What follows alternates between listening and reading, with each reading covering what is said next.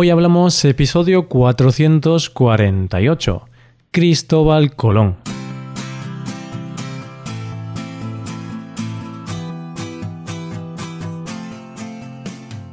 Bienvenido a Hoy Hablamos, el podcast para aprender español cada día. Ya lo sabes, publicamos nuestro podcast de lunes a viernes. Puedes escucharlo en iTunes, en Android o en nuestra página web Recuerda que los suscriptores premium pueden acceder a la transcripción completa del audio y a una hoja con ejercicios para trabajar vocabulario y expresiones. Hazte suscriptor premium en hoyhablamos.com. Hola, hola, querido oyente, ¿qué tal? ¿Cómo te va? Espero que genial. Estamos a lunes, un lunes de otoño del mes de octubre. Qué bonito el otoño, ¿verdad? No hace ni mucho frío ni mucho calor y a los árboles se les empiezan a caer las hojas. Lo único malo es que el invierno se acerca, como dicen en Juego de Tronos, así que hay que prepararse para el frío. Hoy seguimos con el tema del mes, donde hablamos de personajes españoles importantes en la historia. Hoy es especial porque en realidad el personaje del que vamos a hablar no es español, pero fue muy importante para España y para su historia. Hoy hablamos de Cristóbal Colón.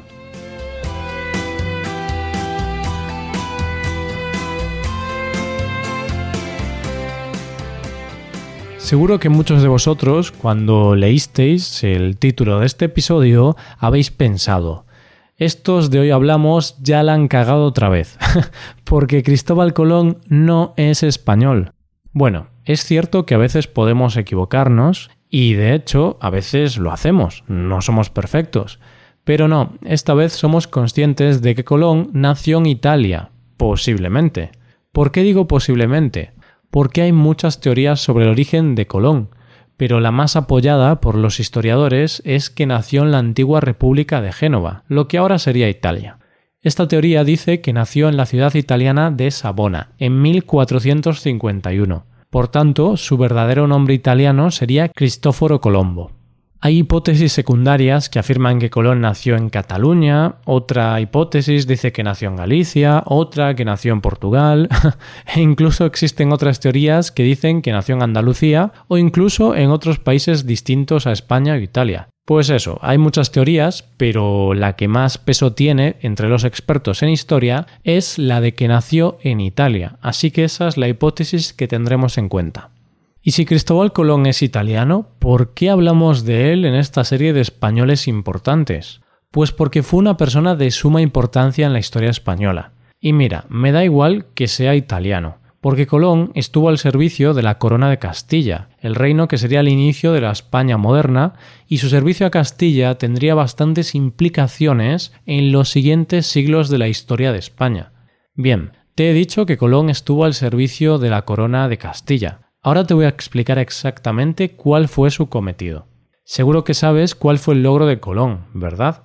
Es una persona que yo creo que se estudia en las escuelas de todo el mundo. Colón fue el descubridor de América. Descubrió América en el 1492.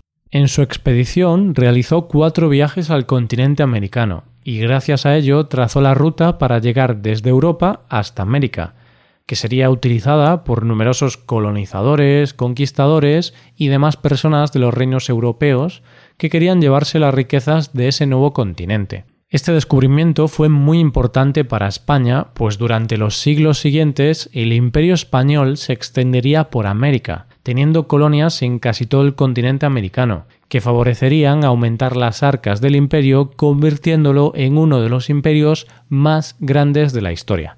De hecho, la fiesta nacional de nuestro país, nuestro Día Nacional, es el 12 de octubre, en honor al descubrimiento de América. Es innegable que este descubrimiento fue un gran hito en la historia, pero en realidad fue fruto de un error. La idea inicial de Colón era crear una ruta comercial a través del Atlántico para conectar Europa con Oriente, con lo que sería Japón en la actualidad. Hasta ese momento nadie había logrado tal cosa, y muchas personas dudaban de que se pudiese llegar de Europa a Oriente por mar. Muchos consideraban que la distancia era muy grande. En cambio, Colón tenía sus propios cálculos y creía que la distancia del continente europeo con Oriente no era tan importante. Con esa idea en mente, buscó la financiación de algún reino para su empresa. así que presentó su proyecto al rey Juan II de Portugal. Pero tras consultar con sus expertos, el rey rechazó su propuesta. Después, Colón se trasladó al reino de Castilla para probar suerte en otro reino. Al principio, los reyes católicos rechazaron su propuesta, porque Colón necesitaba mucho dinero y además los reyes estaban concentrados en conquistar Granada y finalizar la reconquista de España.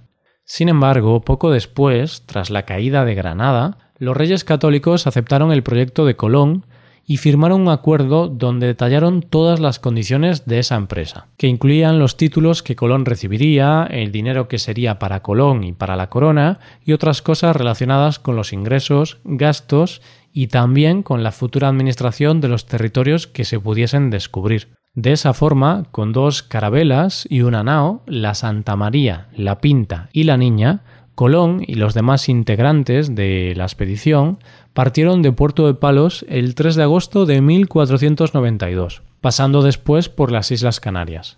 Tras dos meses de travesía, el 12 de octubre de 1492, los marineros gritan eso de ¡Tierra a la vista! y por fin la expedición llega a las tierras que andaban buscando. Pero, como todos sabemos, aunque ellos creían que habían llegado a Oriente, en realidad se habían encontrado con un nuevo continente, con el nuevo mundo, que es así como lo llamarían después. Tardaron varios años en darse cuenta de que eso no era Oriente, sino un nuevo continente completamente inexplorado. Por último, antes de acabar este episodio, es inevitable hablar de las críticas hacia Colón o hacia el descubrimiento de América. Hay gente que mantiene que el nombre de descubrimiento de América es una denominación que ignora la presencia de los pueblos que ya habitaban antes el continente y que fueron conquistados y colonizados. Algunas personas hablan de invasión de América en lugar de descubrimiento. El expolio del continente americano por parte de los colonizadores españoles y europeos es evidente. Mataron a millones de indígenas y se quedaron con todas las riquezas de esas tierras. Por eso, aunque en España estudiamos este hecho como algo positivo, más o menos, en otros países o en otros sectores de la sociedad pueden ver este hecho como algo más negativo. La polémica está servida, señores y señoras. Y hasta aquí el episodio de hoy. Muchas gracias por escucharnos. Por último, te recuerdo que puedes ver la transcripción completa y una hoja de ejercicios para trabajar vocabulario y expresiones en nuestra página web. Ese contenido solo está disponible para suscriptores premium. Hazte suscriptor premium en nuestra web hoyhablamos.com. Nos vemos mañana con un episodio de Cultura Española. Muchas gracias por todo. Pasa un buen día. Hasta mañana.